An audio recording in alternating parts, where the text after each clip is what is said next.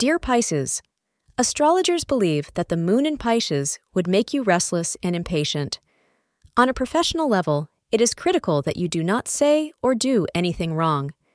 If an unfavorable circumstance arises, use your words to be tough without being confrontational, and you will properly communicate your point.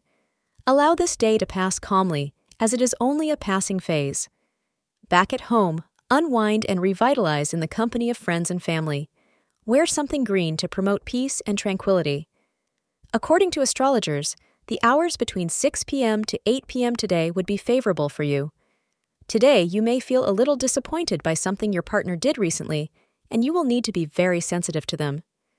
Perhaps they did not live up to your expectations, or they did not come through on a promise. Just put the infraction into perspective today and be realistic about what it means for your relationship.